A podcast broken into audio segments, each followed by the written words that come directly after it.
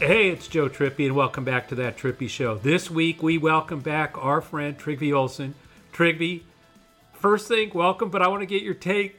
Josh Hawley. Right. I just think uh, that is one of the more hilarious, but also scary, weird, bizarre things that came out of the last night's hearing. Where do you want Trygve to take us? Well, I think we got to hit that Hawley thing. One of the funnier things, and, and, and Trygve, interested your take because I know our, our group chat was blowing up last night. Uh, our friends at the Lincoln Project uh, had the hashtag Haulin' Ass going and, and had it spliced to a, a bunch of different songs. I gotta say though, that the thing about that, there haven't been a lot of like laugh out loud, like kind of viral, like kind of how like politics used to be almost, where like a politician would do something and you just make just straight up make fun of it like binders full of women we haven't had that for years because i feel like we've had this existential dread and i realize it wasn't necessarily meant to be a light moment but it was kind of nice to see people take it that way just for a minute last night it was like oh this is actually fun to be online yeah, I kind of had like a run, Josh, run kind of moment. I kept hearing that line from Forrest Gump, right? Um, you know, it's a, it, it's, it, I I think the art maybe it's not dead, but it isn't what it was long ago of cartoonists. But I I also thought to myself, there is there is a time in America when the cartoonists lampooning him, and I'm sure they will, would have been just savage, right? Because the the hypocrisy of it is probably where the humor resided. I mean, here he is, Mister. I'm giving the fist, and then his own cowardice. Yeah, on a more right on a more serious note, though, I will tell you, uh, I have said even to some of the people in the U.S. Senate that that I know from when I was a Republican. Um, and I will admit, I still consider myself a conservative, but I'm I'm democracy first. But I have said to them the thing that I learned from around the world about what you saw in 1 6 and, and Pence, which was the focus of this, and why Trump made Pence the center of attention is, and the person they wanted to hang, that mob would have would have tore Josh Hawley apart if they'd have gotten a hold of him too. And and Josh Hawley running showed that Josh Hawley understood that. Yeah, I'm a chicken shit. I'm a chicken shit. Watch me run. Uh, yes, although uh, the crazy part is in a in a uh, Senate with lots of geriatric people and Chuck Grassley, I'm not sure that Josh Hawley would finish in the top 20 in a race, given the way that his running form looked. But can either of you know the title of his book that's about to come out? Why? Why I run? It, uh, it's called Manhood. Well, he showed plenty of it. That is not a joke. Yeah, so let's get more into the hearings. Um, you know, obviously that was a, a, a fun, light moment, but last night, what'd you guys take from it? Uh, look, I thought it was devastating to Trump. I think uh, I think Trump's been eroding, not in the sense that people are like literally saying. I mean, his strongest supporters are saying they won't. You know, they're not going to vote for him, but they are. You know, you're seeing more and more of them saying things like, "I think he's great. I just hope he doesn't run again." Uh, but I do think with with anybody who who w- literally watched it, there's no way you could come away from that and not know that the man should never be president. I mean, never should have been and never should be. And I think, you know, 187 minutes of nothing. While the mob you sent up there, and you know they're armed, are storming the Capitol. I thought the, the saddest thing was to just hear that there were literally members of Vice President Pence's security detail who were on their phones saying goodbye to their families because that's how they thought their lives were that's how much in danger not only the vice president but they thought they were in. And you're the president of the united states and you know that's going on and you don't give a shit because damn it you're trying to to stay probably multiple stints in the White House. It's just unbelievable. Yeah, I mean, I think there's the dereliction of duty. I think it, there, there's an element of insanity to it all in the sense that the President of the United States provoked the greatest crisis that the United States government has faced since the Civil War, probably, and and and took absolutely no action during the greatest crisis that the United States had faced since the Civil War. I also think that that the you know the as Joe as you pointed out the the stuff about the Secret Service agents and when you you see it the way that they walked America through it you know you have to wonder if if those texts and part of what they feared was that those texts showed probably the Secret Service agents, at least some of them, texting family saying, yeah. I don't think I'm going to make it out of this. It, it, just explains why that little data transfer worked out so well. That, one text. Yeah. Yeah. yeah, yeah one, one text. text. And, and two days of, of texts are all missing. And we know that from testimony now that, you, know, an official who said a lot of very personal calls over the radio, it was so disturbing again, I just think that's the most amazing thing is that it was getting so ugly, so dangerous that they were saying goodbye to their families.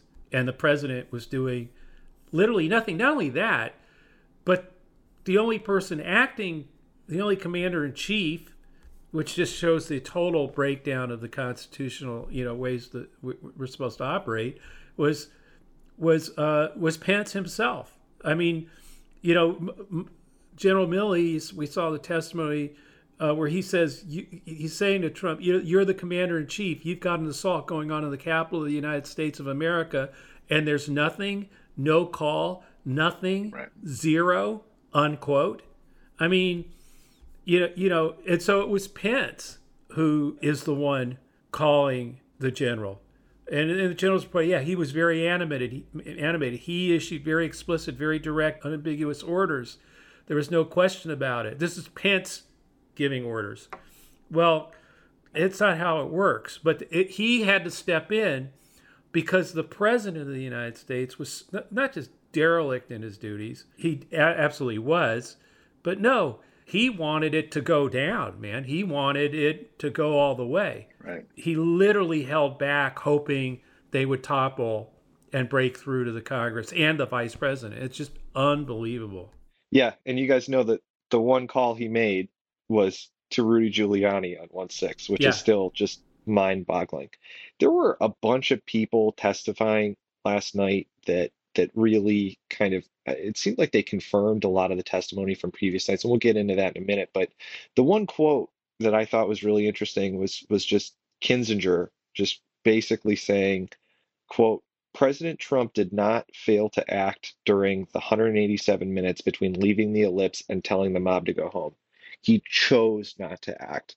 And I think exactly last night to me, and Trig, I want your take on this too. It seemed like this kind of took that next step and showed it wasn't just that he didn't do anything, he willfully did not do anything.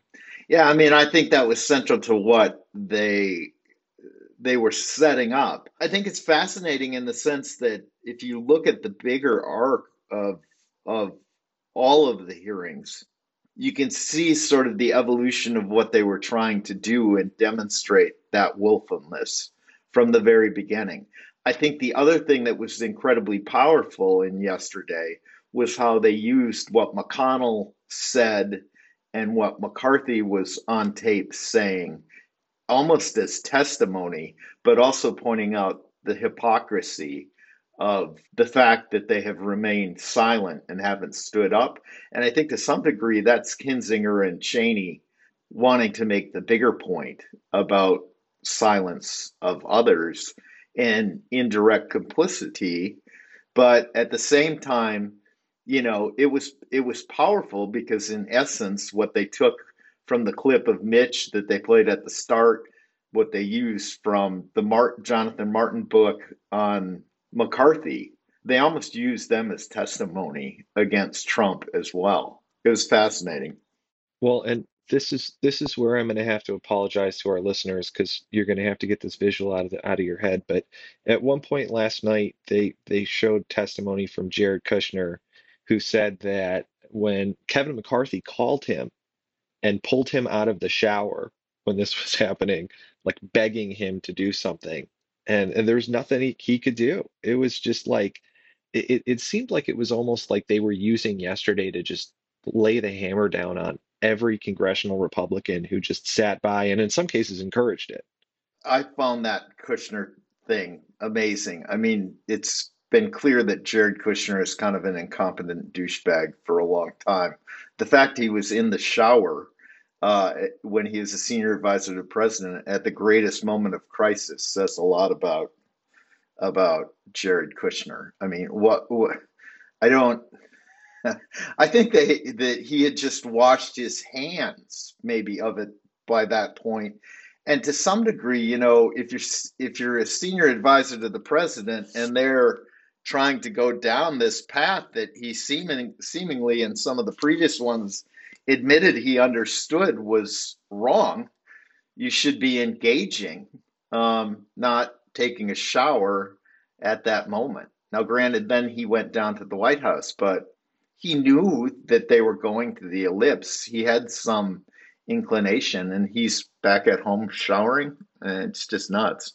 Well, as Trump himself said about Ivanka, you know, she had checked out before she wasn't involved anymore. I mean, that isn't all that surprise. It's crazy. It's nuts, like you said. It's not surprising at all with this crowd. You know that some of them were like trying to walk away and act like they had nothing to do with it, which Kushner definitely is in that group. He's trying to save his own ass, so he's like, "Well, I'm just gonna stay out of it." So the other thing, guys, from the committee hearing last night that I want to get to before we get into a few other questions was, and th- this was wild and I, I don't think it, eh, you guys can speak to this if you've ever seen this on campaigns. I, I've never seen a deleted clip from a speech or a an ad actually seeing the light of day. And I, I can tell you that if one of my clients or a candidate I was working for, if that got out, if a deleted clip of them saying something totally ridiculous got out, I, I can tell you how fired I would be, and it would be very fired but it was remarkable to see the outtakes of that speech he tried to give. The question I had with that is who who is it that gave those those clips? Was it the White House archivist? Was it Ivanka Trump? Right? Like somebody whoever gave them clearly was eh, eh, has a conscience that's bothered. Yeah, but that's also always the problem of trying to get a candidate, a president, a, a governor, anybody, uh, to go to camera with something they don't want to talk about or don't want to do. I mean, they, in other words, they believe the opposite, but you're trying to get them on tape to say something that you think needs to, to be said. You know, that's not unusual for that to happen, particularly in a crisis situation. But it's almost impossible to get, like, you know, none of those are one take. they, it doesn't work that way. The guy's going to stumble. He doesn't want to say it. I don't want to say this. You know, the outtakes just show you how resistant right. Trump was and how strongly the staff at that moment knew that they needed to get the president of the United States to say what they needed, what they thought the president of the United States should say, versus what Donald Trump the actual president of the United States at that time wanted to say. Right. and it was the opposite. And that's why that's why you have the outtakes. That's why it was so tough after a bunch of takes. It, it even when he did do a final take, it wasn't what they probably wanted him to completely do, right? So he was incapable of doing it. So for our listeners, the actual quote was uh, Trump's reading on the video from a prompter and says, But the election is now over. Congress has certified the results. And then he stops and gets really angry at someone off camera and says, I don't want to say the election is over. I just want to say Congress has certified the results without saying the election is over, okay? Which tells you everything you need to know about the push pull there you guys were just talking about. Yeah, they wanted the staff knew he, the president of the United States needed to say the election was over. I lost. Congress has certified the results. Joe Biden's the president of the United States. They they knew they couldn't get him to say Joe Biden was president. I mean, they, they basically shorthanded what they thought he needed to say, and he still didn't want to say that. And so you have this argument. There's going to be outtakes, but that's what it tells you. I mean, I, I just know after 40 years of shooting commercials, shooting videos, that the you know whenever you're trying to get a candidate or an office holder to do or say something that they they are you know just they they understand politically why you want them to do it but they don't want to do it man. And by the way that's their right but he is the president of the united states and he's still even after pouring that's actually the thing i'd like to get to is the pouring gas on the fire quotes that we've now seen sarah matthews and others you know confirm Cassidy Hutchinson's previous testimony, going back now to the 187 minutes, at the very moment when the entire, it's another time, when the entire staff, his own press people, his uh, everybody is screaming at him and praying as they're looking at their phones that he's going to text something saying go home calm down let's you know instead at that very moment as Secret Service agents are starting to call their families, he doesn't put water on the fire. He doesn't call his generals. He doesn't call anybody. He doesn't text, please stop. No. He pours gasoline on the fire and and ratchets up the fire on his own vice president. That's what I thought. The whole thing I think was really devastating. You know, now with last night, there's so many moments. Josh Hawley fist pumping and then running for his life.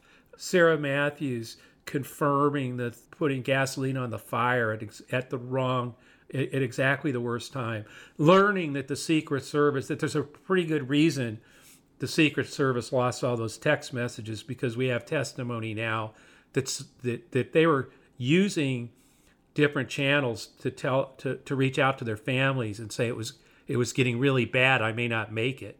And then on top of that, again, when his staff is trying to get him to do the right thing and to basically say it's over, Joe Biden's president of the United States. By the way, he's still by not that he couldn't do it in the video, and that's why we have so many outtakes.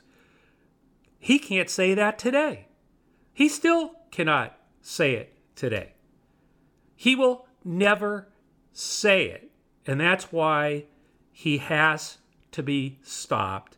And anybody who enabled and helped him in any of this, it, you know, it, it has to be there has to be accountability. And I think that's the other thing I think that came in. I, I think more and more Americans, including Republicans, a lot of Republicans now, are starting to realize that, you know, no more, he's got to be held accountable. And I think that's part of the erosion that we're seeing, even if some of them can only say things like, I like him, but I hope he doesn't run again. Yeah, and I think some of that, I mean, we're seeing, you're seeing in the polling the impact that once that the committee is having is it's you know i talk about this a lot with with people who've reached a stage of becoming extremists right it takes cognitive dissonance and and January 6th was that. I mean, one only needs to have watched Lindsey Graham that night. Um, or the video they showed of McConnell and McCarthy versus where they are now, either saying nothing or, in McCarthy's case, aiding and abetting. It's causing that. And certainly independent voters are moving. You're seeing that. But you're also seeing older Republicans starting to walk away from Trump the irony of the Republican Party is forever, and Joe, you and I talk about this kind of a lot on different different formats. You know, the Republican Party has always been more top down. The Democrats have always been more bottom up. The Republicans have kind of become bottom up. Um, I think, you know, the irony is as you're seeing voters, at least parts of the Republican ecosystem at the base level, move away from Trump or move further MAGA. But as you're seeing some of those walk away, the pickle that these guys have gotten themselves in, the McCarthys and, and the McConnells, gets greater and greater. And that's the impact 1 6 is having electorally. That's one thing I wanted to get into, Trig, because I think one of the more important things that, uh, even though I thought we I just got done saying about how Trump is losing his, you know, losing his support's eroding. The thing Adam Kinzinger said, I think, uh, is a quote. I think that really we all have to understand and understand the true danger. He, he said, "The forces Donald Trump ignited that day have not gone away. The militant, intolerant ideologies, the militias, the alienation, and the disaffection." the weird fantasies and disinformation, they're still out there, ready to go. Trump's not going away, even if he is eroding, right? I mean, you already see in Arizona, the Republican Party is purging Rusty yeah, Bowers, Bowers, purging him. And here's like this is a guy who testified, told the truth, and then said, "I'm still going to vote for Donald Trump." But no, he's a no. That that's not good enough. You can't you can't cooperate. So we're, I think we're still seeing the purging of the truth tellers in the party.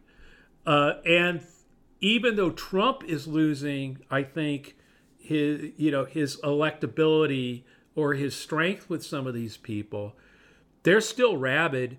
They're still, and I think we could see this in Wyoming. I hope not, but you would think if there was ever a, every American should be on the mission that Liz Cheney's on, right? And will Wyoming step up to that moment and understand what they're doing if they vote in that primary against Liz Cheney, who is a, a Republican who's who who is fulfilling her oath, doing her duty, taking responsibility, getting down to the facts and the truth. But like I said, if you're Bowers and you were telling the truth, they want to get rid of you. They don't want anybody talking about what really happened. And so I think what Kinzinger said was really important. Even though these hearings may be devastating and really hurting Trump and eroding, are they that intolerant, rabid, extreme element is still out there and ready to go? And they are still purging people in the party. They're still taking over wherever they can in the party, and it's most of it now. Uh, I think we're going to see in Wyoming. I hope that the people of Wyoming, it's it's really interesting. You know, are we ready to step forward as Americans and deal with the reality and some tough conversations together, or are we just going to keep denying this stuff? Is there still how how strong are those elements? And right now, they're still very very strong. Well, they tend to they they become they become stronger. I mean, in part because they as they feel threatened they threats to that vertical power structure they double down on things like threats repression violence the tactics that autocrats and autocratic actors use and you know the other thing is in some ways kinzinger's point is so salient and and we've seen this um, you know, you have you, in these primaries across the country on the Republican side, you almost universally have kind of an established candidate masquerading as MAGA. You have the MAGA candidate, and and then you have these ultra MAGAs. I mean, Donald Trump basically started a franchise, a MAGA franchise, and now you've got all these flavors breaking out. Some of them more radical than than the original. The YouGov poll that came out you know, that that say hardcore, you know, red state Trumpers want to secede from the from the union, right? Uh, that Trump voters are now more likely to say they'd be personally better off if the state they lived in seceded from the U.S. and became an independent country, and that's like 33 percent. It's going to be interesting to see in states like Wyoming and with Liz, where where they really have a choice here, where they could say, "No, that's not who we are. We we want the truth. We can handle the truth." Our children can handle the truth. That's what America's about. No, we don't want to become an independent country, but that's literally how crazy this thing has has gone. And even if it does erode to 33 to 28, that's a hell of a lot of people, and Trump is still going to be out there. And the Proud Boys and everybody else, and Fox and a whole bunch of places will continue to bang away and be a threat, in my view. Let's talk a little bit more about Wyoming for a minute. Um, obviously, Liz Cheney has a real tough primary right now. Um, it, but Trig, when we were talking about how she, what the path for her might be. It, some really interesting ideas. But one thing I, I, I thought of was, and I want both your takes on this. The last successful write-in campaign for Congress was Lisa Murkowski in 2010 in Alaska, and I think there's a lot of parallels there. She lost to a crazy Tea Partier and then came back and ran a write-in campaign. If uh, let's say is that is that a realistic path forward? Do you guys think she could do that here? Um, well, I don't think it's out of the question that that she could end up prevailing in the primary. If she doesn't, you've got to think that the write-in thing is on the table. Now that requires, you know, organization. I don't know that it whether they promote it or or it becomes an organic movement. Um, it still would require organization, but I, I think then it does it it does end up going on the table, and you're talking about a broader electorate. It's Wyoming is a hard state, but so is Alaska, right? And you're talking about in Murkowski's case, uh, somebody who had long standing over generations in the state of Alaska and prevailed. And I think the same dynamics would hold true with Cheney in Wyoming. The challenge in Wyoming is, you know, Liz Cheney basically clearly made a decision at some point I'm doing what's right for the country because I took an oath to do that, and the politics of it be damned. And that's that's what makes her different than so many Republicans, and probably where you get the resentment amongst her peers. But yeah, I think a write-in is a real possibility. I think there's a possibility that, you know, it seems like based on anecdotal evidence, at least publicly, uh, I don't have any unique insights internally, but that their Democrats are crossing over and re-registering. Yeah. So Trygve's right. Look, I, I think that the problem with primaries in both parties is that almost no one votes in them, and the people that do vote uh, in both primaries, uh, Republican or Democrat, tend to be the most activist, hardcore, more pure. On the Republican side, right now, that means whatever Donald Trump says with the people mo- more likely to, to vote in the Republican primary. On the Democratic side, those are the people who I think do get. I mean, if you're in Wyoming, that a Democrat who votes in a primary in Wyoming, even if they vote in the Democratic primary, tends to know what the likelihood of voting, you know, is going to be for them. And so I do think they get that this is America. Put my party aside. I'd be better off, and the country would be better off if I change and vote on the Republican primary. So I think you'll see some of that. But it gets to what's wrong with our with the way primaries work right now and why both parties have gotten or you know keep moving further because of the nature of who votes in them.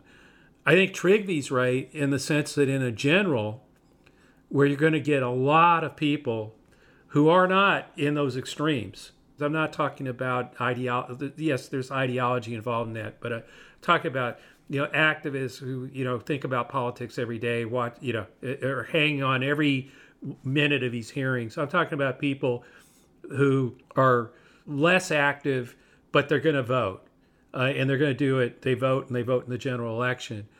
Liz cheney is i think will do better in this primary than people think because i do think some democrats and hopefully a lot will step up and put party aside and put America and the country first, as she has done. But I think that's all builds, whether she makes it or not in the primary, to I think the kind of thing that Trygve's talking about. We saw it in Alaska, where a write-in campaign, well organized, with a, the center turning out, not just the party activists on both sides, but the center turning out more, who are also less rabid about it by then, and also she has the time after these hearings. Uh, there'll be more time to build the organization Trygve's talking about. I think it's happening already. I mean, you can feel. I agree with him.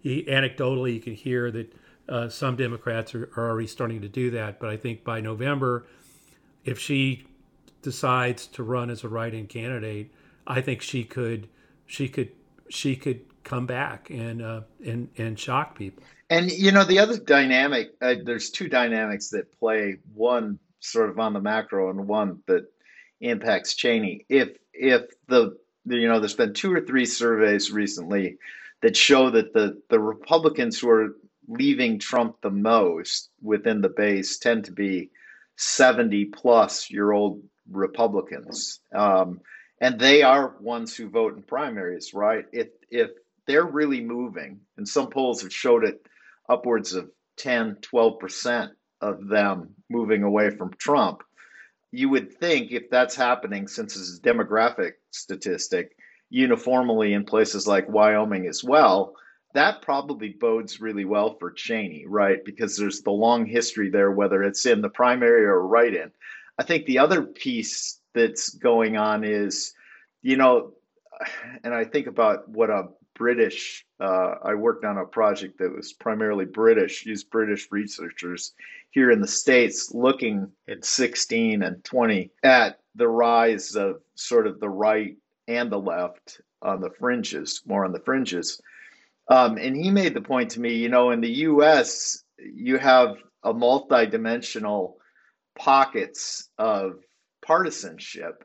You don't just have the right and the left, but you have a lot of people that are in between. But you have a binary system of two parties. And on some level, I've thought about that a lot. If Cheney runs as a write in, you've got Evan McMullin, that's this coalition of Democrats and centrists in Utah, who's within you know seven to five points of Mike Lee in Utah, one of the most Republican states in the country. You now likely have a pretty prominent independent candidate running in Missouri for the Senate because the Republicans are going to nominate, you know, likely to nominate Greitens, who's you know way out there. You're kind of starting to see one of the effects of Trump and Trumpism, this rising desire from the center right and to a degree the center left for some alternative choices outside of those boxes when the parties aren't nominating people who fit what the parties are supposed to do, which is, you know, come to sort of the center or nominate people that fit in that. And it's probably not surprising that it's happening on state level races, and Wyoming's congressional district is one of them because it's obviously statewide. That's happening first at a statewide level, right? Because it's just a broader encompassing of the electorate. But I, I do think there is there's a hunger for either the parties to reform, which isn't happening because of the primary system, or in some of these cases for outside the box things to be put forward, and I and some of them are going to occur towards the center. Well, no, I mean the one thing I think, look, is I'm not sure that either McCarthy or Nancy Pelosi aren't going to be stunned no matter what the outcome of the, the House is. I still think that Democrats can hold on. And I know I'm really railing against uh, all the conventional wisdom out there on what's likely to happen in the House.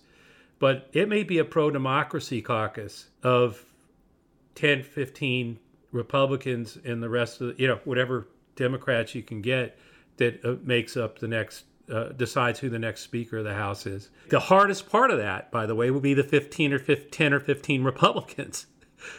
try to have a pro democracy caucus that actually controlled what happened in the House and elects a Speaker. And right now it's Liz Cheney, Adam Kinzinger won't be there. There are a few others. I'm not I'm not a pox on everybody's house, but uh, but by then, what I'm saying is it could it could develop where what happens is there's a enough independence among some members of the House, regardless of party, to say, no, it's not going to be either one of you. And I'm not. This isn't me speaking out against uh, Pelosi or or I mean, I don't have a, a, dog in the hunt for who's going to be the next Speaker of the House. I'm just saying, I'm speaking more to Trygve's point about how the center is trying to pull, to push back against the stoked partisanship on both sides. I think that's true. I think some of it depends on what happens. You know, obviously, Cheney getting through in Wyoming makes that coalition more likely. I think the other thing that that's a point that should be made, and I don't know him, but I I know him from Twitter. Don Winslow keeps making was making the point the other day that everybody's referring to Liz Cheney as a hero, but they don't refer to any of the other ones. I would say all of them on this committee who are standing up are are undertaking a heroic effort. I also, you know, and I say this as a former Republican and somebody who probably right. doesn't agree, I probably agree with her forty percent of the time, but Elaine Luria last night was was heroic. Oh yeah, she was great. I say that I say that in part because she, much like Cheney, she's in a really tough district, and and um, and has a really hard reelection race. And, but she again is is honoring her oath and doing what's right in the same way Cheney is, and that that is it. It shouldn't be heroic, but in the context of what we live, it is heroic. You know, sometimes that doesn't get made. The other thing is, you know, it's I made this point on Twitter. It, it seems so weird to see Bennie Thompson hand the gavel over to a Republican, Liz Cheney, and I bet they don't vote the same probably 80% of the time in the House. But there's a trust there. That's the way that it used to be on things that were about the country. And that's how it's supposed to be. And and to have Kinzinger and Luria last night, two veterans, different parties, yeah. leading the, the testimony last night. This committee is how American democracy is supposed to work. And that's where I think we may be seeing the glimmer of a pro democracy coalition of those of Republicans and Democrats who are like this committee. And I agree with Trygve if she if Liz Cheney somehow survives and wins her House seat, I think that will lead other Republicans to emulate and step forward. In other words, to start to move in that kind of pro democracy coalition direction because I do think the hardest part about that right now, because of Trump and MAGA's hold on the party, they own it, will be coming up with the 10 or 15 or 20 Republicans that can that can actually make it so that there's people working together and actually getting things done. Which is that's what I meant when picking up who the next speaker will be or how the caucus would work. It could be a working coalition that is formed because of what we're seeing in these hearings, the reaction to them, and do people respond to this and step forward across party lines, regardless of Republicans, Democrats? It's the whole, whole reason I joined the Lincoln Project. Was it's not about either party; it's about coming together as Americans, uh, joining with former Republicans, Republicans, Independents, Democrats together, and stopping this threat. I would just add, Joe, if you think about the great moments of Americans and it throughout our history, they have been moments, you know, boys storming off boats in Normandy, firemen storming into the World Trade Centers. There are moments when Americans weren't asking who who each other voted for in the last election. There are moments when they said, "We're Americans." Exactly. By God, we're going to do this for the good of our fellow Americans. And I think that, to some degree, on a much smaller scale, is a little bit of what you're seeing with those people coming together on the on the January 6th committee, they're not caring about the politics of it. They're saying, we're Americans and by God, we're going to stand up and do the right thing for all of us. Yeah. You know, Trygve, that's that's one of the the best things about joining the, the Lincoln Project was getting to work with you, a Republic. And we've been uh, overseas lifelong on the other side of things, but but no, I mean to, to join with you as Americans and trying to just do the right thing by putting that partisanship aside to fight for the democracy. It's threatened everywhere, and uh, it's great to have you on the show. And I can't thank you enough for joining us today. Thanks everybody for listening to that Trippi show. Thanks Trygve again for coming on. We'll be back next week.